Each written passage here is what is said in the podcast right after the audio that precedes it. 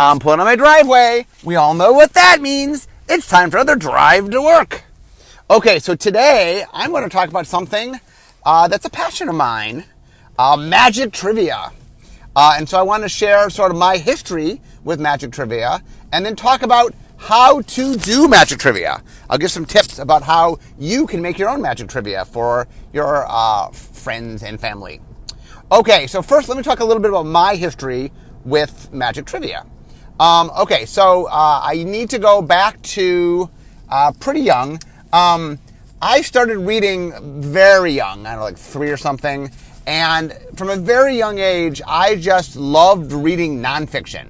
Um, what was really common is I would go to the library, I pick a topic like space, you know, planets or cryptology or animals or so. I pick some topic and then I would get every book I could see on the topic and read every single book. Um, and then at some point, I started getting really interested in reading books on trivia itself. I have a whole bunch of, from my youth, I have books from when I was a little kid of just books on trivia itself. So anyway, always been fascinated with trivia. In fact, when I was, I'm not sure exact the age, eight to 10, sometime around there, I heard about this brand new game where the game was about trivia. Uh, it was called Trivial Pursuit. And at the time, uh, it was invented by, I think, three guys in Canada, and the only place you could get the game was in Canada. Uh, and my uncle had like visited Toronto for work, and he brought home the game. And I remember, um, like the uh, the history section was all about Canadian trivia, which I didn't know anything about. But uh, I was just fascinated by this game based on trivia. Um, anyway, so what happened was I've just my whole life very excited by trivia. Love game shows. You know, I really enjoy trivia. Okay, so let's get to the magic part of this. Flash forward uh, to 1994, I guess. Um, so I had this cool idea. Uh, to uh, I read the very first episode of The Duelist, which was a magazine based on magic. Uh, I thought that it could use a little bit more advanced content, and so I suggested a puzzle column, Magic the Puzzling. Uh, it ended up getting put into the magazine. Um, and it was very popular. So much so that very quickly I got a request from uh, Wizards. Uh, uh, basically, um, Catherine, who was my editor, said, Would you mind if you start doing your puzzles based on upcoming sets? Could you build them on new sets? And I said, Oh, sure. Um, I just needed to see them. And so, in order for me to do, for example, I think the first puzzle I did uh, of a new set was Ice Age. Um, and I said, okay, well, in order to do an Ice Age puzzle, I have to see the cards and I have to see the whole set because part of building puzzles, I have to see what component pieces there are. Like, I knew I could build an Ice Age puzzle, but not without seeing all of Ice Age. Um, and there was at the time a little bit of controversy. Uh, I don't think they had actually shown magic cards outside the building before, or even if they had, it was very, very rare. And so, um, Catherine got permission, and they sent me what we called a guidebook at the time, which was basically a, uh, a photocopy of like nine cards per page, uh, and it showed all the cards. Um, and so the first time I ever saw Ice Age, I got I got an envelope in the mail, and I opened it up, and it was all the cards from Ice Age. Um, and by the way, at the time, this was before there were databases and stuff. Um, so like the idea of seeing the set all at once, all laid out, was not something people did at that time. It's not something you saw. Um, it, it, remember in early Magic, we didn't even share the cards all that often. So um, it was just to see them all laid out like that was this really treat, it was very exciting. But along with uh, the ability to see the cards ahead of time came a cost. Um, I wasn't allowed to play in sanctioned tournaments because I had advanced knowledge. Um, and at the time, over the years, that system has changed some. Um, I think nowadays, if you get advanced information, like you can't play the pre-release or something. But anyway, I was not allowed to play in any sanctioned tournaments. So what I started doing was I started judging. I started helping run the tournaments rather than being in the tournaments. Um, and as I started, you know, helping run things, uh, I had this cool idea one day. What if, you know, after the tournament, what if I ran a magic trivia event? Uh, a little game show was how I thought of it. Um, and so I think the earliest one I ran, which was in Los Angeles, uh, was like a game show. I think there were three contestants, and then there was an audience that could watch. And then the three contestants were competing to see who could win, and then I had some little prize, I think, for the winner. Um, anyway, it went really well. And so I did another one. And I, I think over time, I slowly cleaned it up a little bit. I, the, the next thing I did is I realized it was more fun to do trivia in teams than as individuals. And I think I was trying to let more people do trivia. So the next version of the game show that I did, uh, instead of having three individuals, there were three teams of three. Uh, and I, I, one of the things that I liked about the team dynamic is it, there's a, like people know things, but also sometimes it's fun between people that you can figure things out. And as you'll see when I get into trivia, one of the fun things about trivia is you want to sort of get game states where the audience gets to figure things out, and groups made that a little bit easier. Um, so eventually, I start to come work for Wizards. Uh, and when I worked for Wizards, um, the very first thing I learned uh, starting there is uh, Elias uh, informed me that they were starting a pro tour. And I was like, oh, I just, I spent a lot of time running tournaments. I was very interested in helping them. And so I became the liaison from R&D to the Pro Tour. And so I was sort of Skaff's right-hand man in helping put things together. So I was very, very involved in the, in the making of the Pro Tour.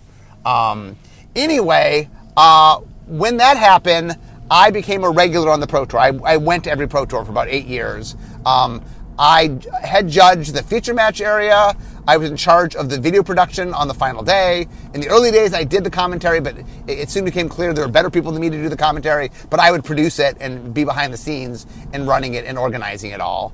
Um, and um, anyway, so since I was at the Pro Tour and I had enjoyed running game shows at my Los Angeles events, I said, "Hey, do you mind if I run a game show here?" They said, "Fine." They were looking for content. Um, and so the way I started running the game show at the Pro Tour was I allowed, um, I ran it kind of like an event. And what it meant is anybody, any team can enter. You could have up to three people on your team. If you had less than three people, I would help people put teams together. So if you had a team of two, I'd find you a team of one, or maybe two other teams of one. Um, but anyway, we would make as many teams as possible. Normally, in doing trivia, uh, on the low end, maybe we'd have 10, 15 teams. On the high end, I had as many as like 80, 90 teams. Um, uh, I mean, as you'll see, it became a, a, regular thing at the Pro Tour. But anyway, the way it would work is uh, we would have eight rounds, uh, basically done like a Swiss tournament. And the idea was every round I would hand out paper and pencil. I would do a, a trivia round, and then we would grade it. And then uh, if you did better than the team you were playing, you won, you won the round. If you did worse, you lost. If you tied, it was a draw. Uh, and then I paired you like like Swiss pairings. So winners played winners, losers played losers. If you draw, often you play someone else who, who drew as well. Um, and then what would happen is after eight rounds, there would be a cut to a top eight. And then there would be a, a, a quarterfinal, semifinal, and final. So there'd be three rounds. So usually the trivia was 11 rounds total if you count the, the, the Swiss and the final, you know, the, the top eight. Um, and the idea was um, one of the things that was fun when I got to the Pro Tour was I had access to much better prizes. So over the years, uh, usually I would work with whoever was running that Pro Tour, and I th- there were lots of cool prizes over the years. Obviously, always product, but jackets and all sorts of weird and different things. It was sort of fun. Um, there's a lot of stories about people like, oh, I, I won this in trivia. So so anyway, I uh, it, it, eventually it became a, a, staple on the Pro Tour while I was there. Uh, every Saturday night we would do trivia. Um, and it's funny, after I left the Pro Tour, my, when my twins were born, I decided I needed to travel less so I could be home with my family. Um, and so I stopped going to all the Pro Tours. I still will go to the occasional Pro Tour. Um, but when I went to the Pro Tours, the pros would always say what they missed most about me not being there was the trivia being gone. That they really enjoyed the trivia. So that, that always meant a lot to me. Anyway, um, so not only did I do, uh, I think I called it the question mark game show, uh, question mark the magic game show.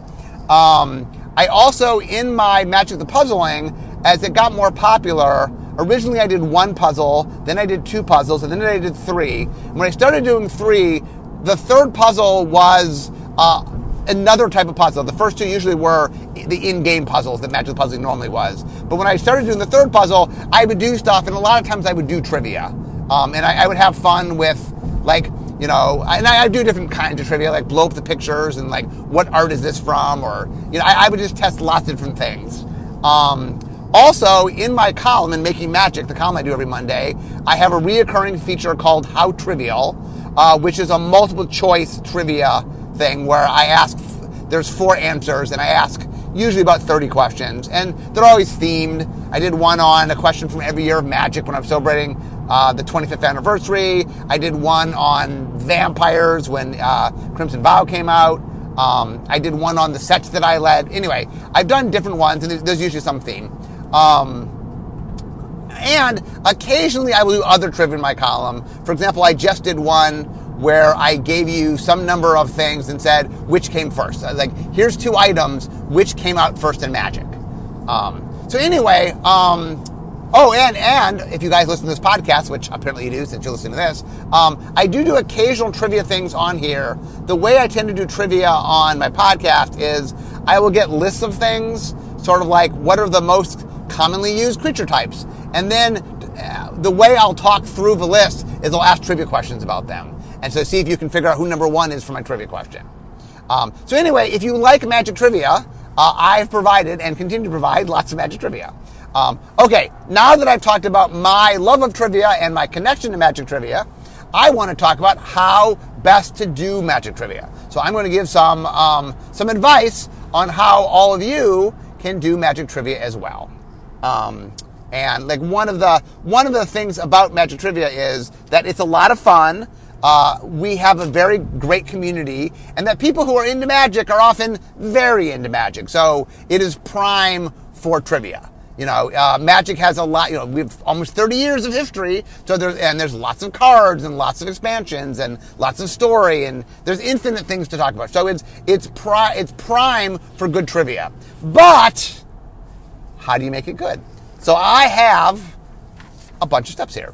Okay, so my, my first tip on making magic trivia is you need to think of it as entertainment and not as a test. The goal of fun trivia is you are trying to make an entertaining, like you're trying to create a form of entertainment in which you're using the trivia as a form of entertainment. Yes, people are testing themselves, but the goal is not to, you know, the goal is not to make it something that like you want people to enjoy themselves. You want people to have fun. So as, as they go along, you'll see this is a reoccurring theme. That's why I started with this. Is you are trying to make it a, a fun experience, and there's things you can do that will make it a more fun experience. Um, so always in mind when making a trivia show, think of it as entertainment. Think of it as as um, like puzzle making and game making have a lot of overlaps. Um, the, the big difference between puzzles and games is usually puzzles has a unified solution. Like normally in a puzzle, you're trying to get everybody to the same solution, usually. Um, in games, you want each person to find their own solution. So games tend to have you um, go apart more. Like how somebody wins a game usually isn't the same way that somebody else won a game. Uh, but puzzles, usually somebody who solved the puzzle solves the same way, or at least the solution's the same. Maybe how they solved it was different. Okay, okay, next step. Um, do not make it too hard. The number one problem that people have when I see trivia is they make it too hard. The goal is not to stump your audience. The goal is not to show how smart you are or how much you know. The goal, again, is to make an entertaining uh, experience for the people playing. So what that means is pick your pick um pick your average person. What I mean by the average person is somebody who who is invested and generally knows magic. So I'm not talking about somebody that doesn't know magic at all, but take someone who is excited to be there, who thinks that they have some chance, you know, to do well. Maybe they do. I mean, you know, I'm not talking about the best players. I'm not talking about the people who actually win, but just people who look. They're excited. They they know the topic and they expect to do decently well, um, or they expect to do you know halfway decent. The the average player should get between 60% and 75% of it. That they should be getting, um, the way I like to think of it is, uh, you, you want them to get, uh, if you were grading it like, uh, you know, in school, a C or maybe a D at, at worst. Like you kind of want them to get a C, right? You kind of want to get them, on average, you want them to get about 75%. You want them, like, you don't want to get all of it. You want, you know, you, you want, like, yes, in trivia you want some things that are a little bit hard. You, you know, it's not that you can't. It's not that you can't stump people ever, and it's not like part of the. If everybody gets every question, that's a failure. If everybody misses every question, that's a failure. And in fact, if they miss too much, that is a failure. You you want to err on the side that the the people that came invested and, and should be able to get the majority of what you're asking. Not all of it. You do want some challenges. You do want you like. It's part in trivia. It's fun if oh I didn't know that, but that's a cool question, or I should have known that, or whatever. Or I guessed this, but it was that. You, you, I'm not saying you don't want. You don't want your audience to know everything, but you want to err on it not being too hard. You you would rather people get more questions than less questions. Next thing, um, part of thinking it out as experience is um, trivia is best not when it is either they know it or they don't know it. The best trivia is something in which you give the audience tools so that the audience can figure out the answer. Now, there's a couple ways to do that. One is sometimes you can give them extra clues. You know, sometimes, um, for example, if you ever watch like Jeopardy, um, oftentimes they'll, they'll, they'll give you the, uh, I guess it's an answer on Jeopardy, but they'll, they'll give you the, the quote unquote question.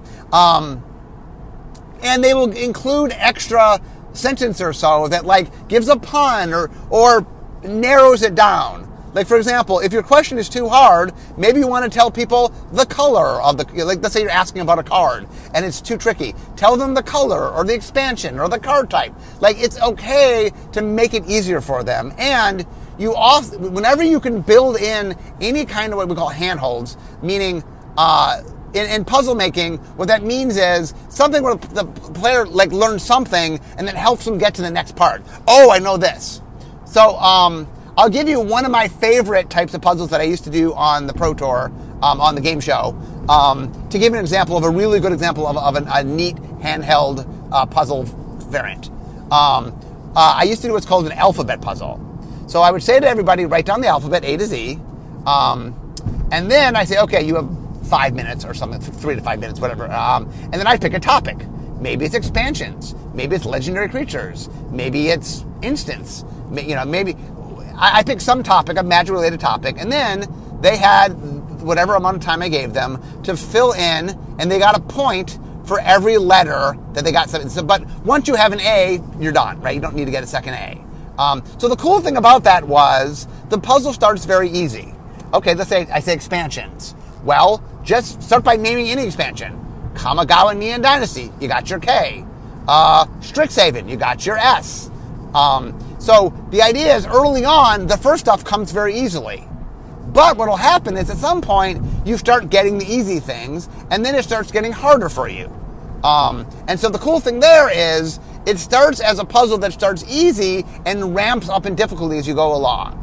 Um, my one advice, by the way, if you ever do an alphabet puzzle, is if not all the letters are there, tell the audience how many letters are missing. Not which letters are missing, but how many. So let's say, for example, I gave them like um, expand. I, I, don't know the answer to this, but let's say like I know there's no X expansion. I might say, oh, there. Are uh, there's no expansion starting with two of the letters. So they know that there's 24 answers. So when they find 24, they, they know, or they, they think they found it at least. Um, in other examples of handholds, uh, I talked about how trivial I do multiple choice. Why do I do multiple choice? Well, because it's a neat handhold. And the way multiple choice works when you do multiple choice is normally what you want is you want your correct answer. You want an answer that is very well could be the correct answer. So you want something that people might really think is the answer. And then of the remaining two answers, you want to make them a little bit easier to figure out. Usually one of the answers most people should know is not the answer. Oftentimes it's a joke. You know, oftentimes it's funny. It's, it, it's, it's something to make people laugh, not because people will think it's real. Uh, and then um, the next answer is kind of not as easy as that, but if you know something about the topic, it's, it's easier to rule out. That something about knowing the topic can make you make you rule that out. And so when you craft it, you know, you want to think about that. It's like, oh, okay, you know, my multiple choice is designed such that I'm giving you some real answers, but I'm giving you some answers that you can figure out aren't real answers as well. Um, or, for example, I just talked about a puzzle I did of which came first. Notice I just gave you two things. So, A, one of the nice things about that is kind of the worst you can do is 50 50, right? It's If you just guess, you get 50% correct. And, um, you know, I made sure to sort of give things so that, like, the handhold of that is let me think about when I experienced it. Oh, when do I remember doing that? And I can think about my interaction with the game. Um, okay, next up. Um, oh, uh, the trivia that you're doing should be entertaining as trivia. And what I mean by that is if you have a spectator who is not at all trying to solve the puzzle, um, it's nice if your trivia puzzle is fun for the person who's not even trying to solve it because the trivia itself is interesting.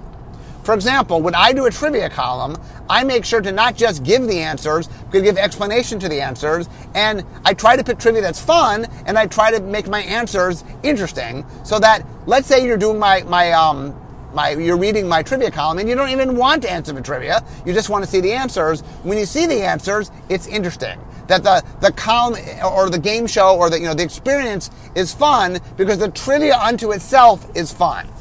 So what makes fun trivia? Um, usually it's something in which it's something um, the audience hasn't thought of before. Like, for example, on my blog the other day, somebody asked for dragon trivia. Um, and so I did a little bit of research and I found a little bit of, a neat thing. So my question was, um, red has 116 monocolored dragons. What, mon- what color has the next most number of monocolored dragons?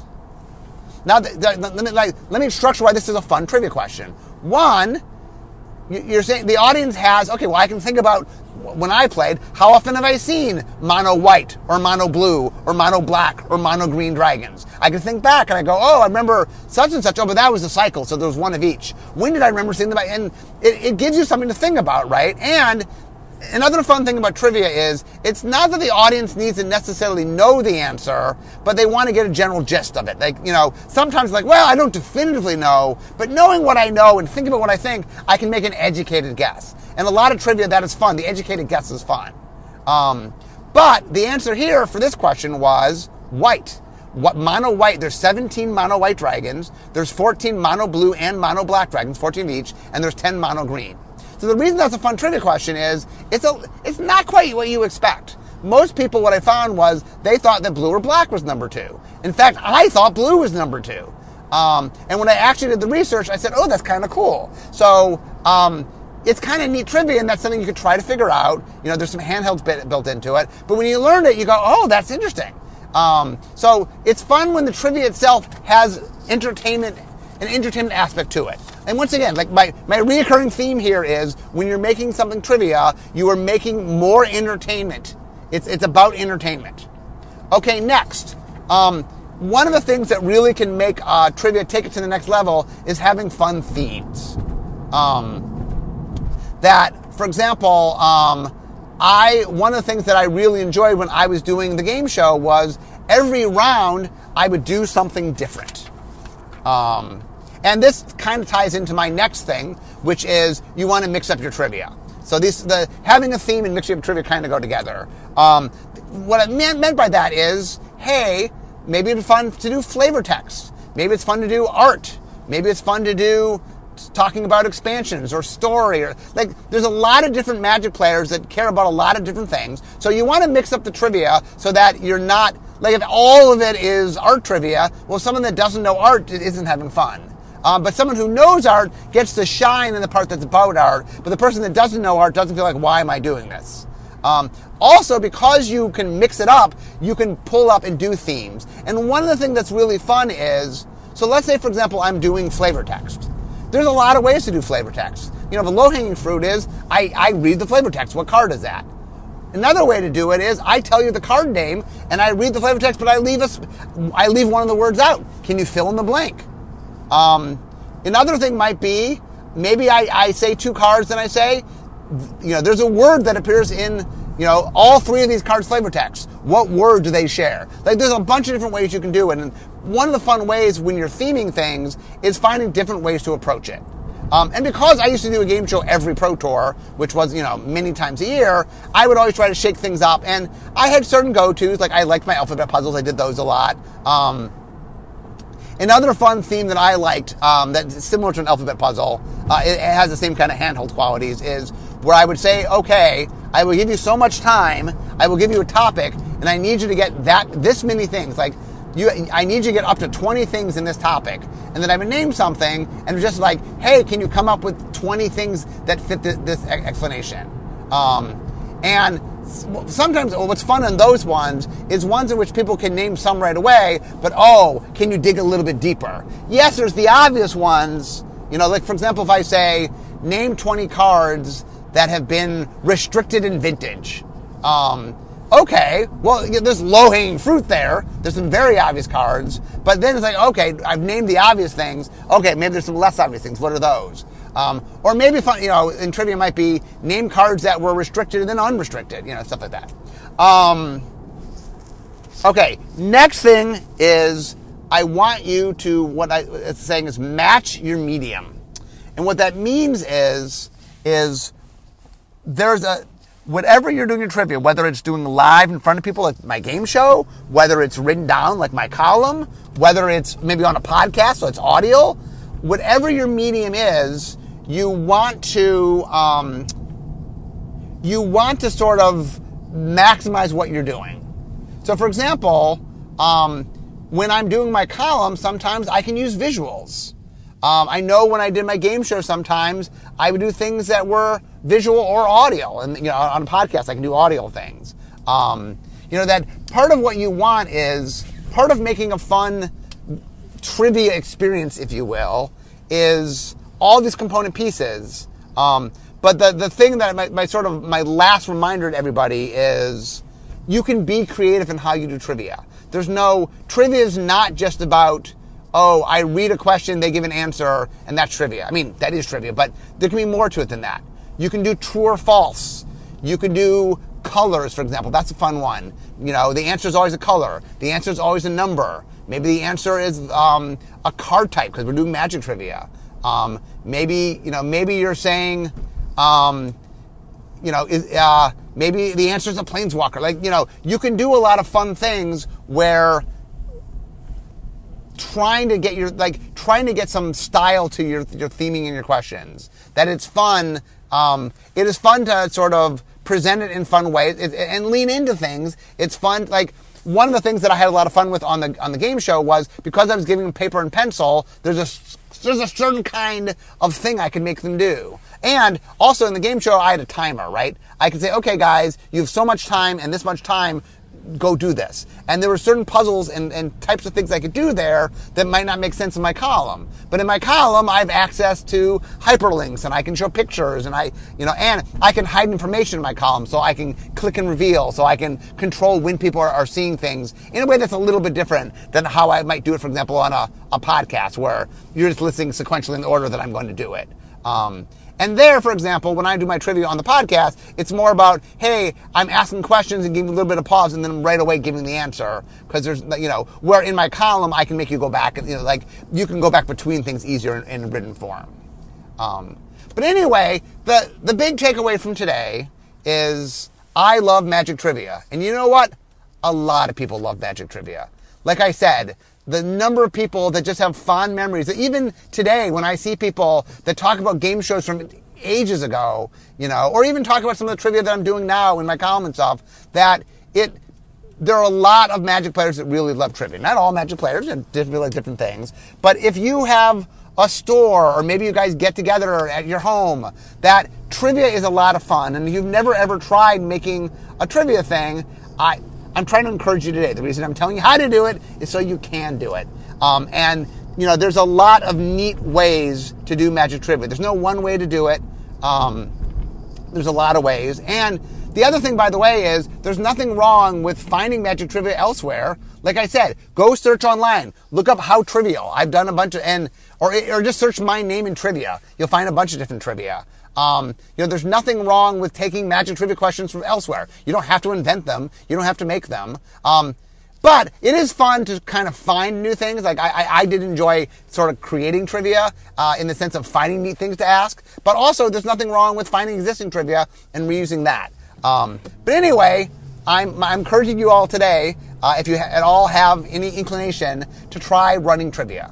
Um, like I said, I, I've had a lot of success with it, and because magic is so community based, because magic is so, um, it's a lifestyle. You know, people are so invested in it, or at least a lot of people are very invested in it. Um, that it's, it is just a great source material for trivia, and so uh, that that is my my spiel for today about Magic Trivia. I think it's a really fun thing. It's a neat aspect of the game. I love playing up different ways to play Magic, and Magic Trivia is one of those ways. Yes, you can play Magic without even having a Magic card in front of you.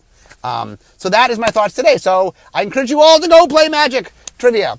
Uh, but anyway, I'm I'm now parked, so I uh, you know what that means? It means it's the end of my drive to work. So instead of talking magic, it's time for me to be making magic. I'll see you guys next time. Bye bye.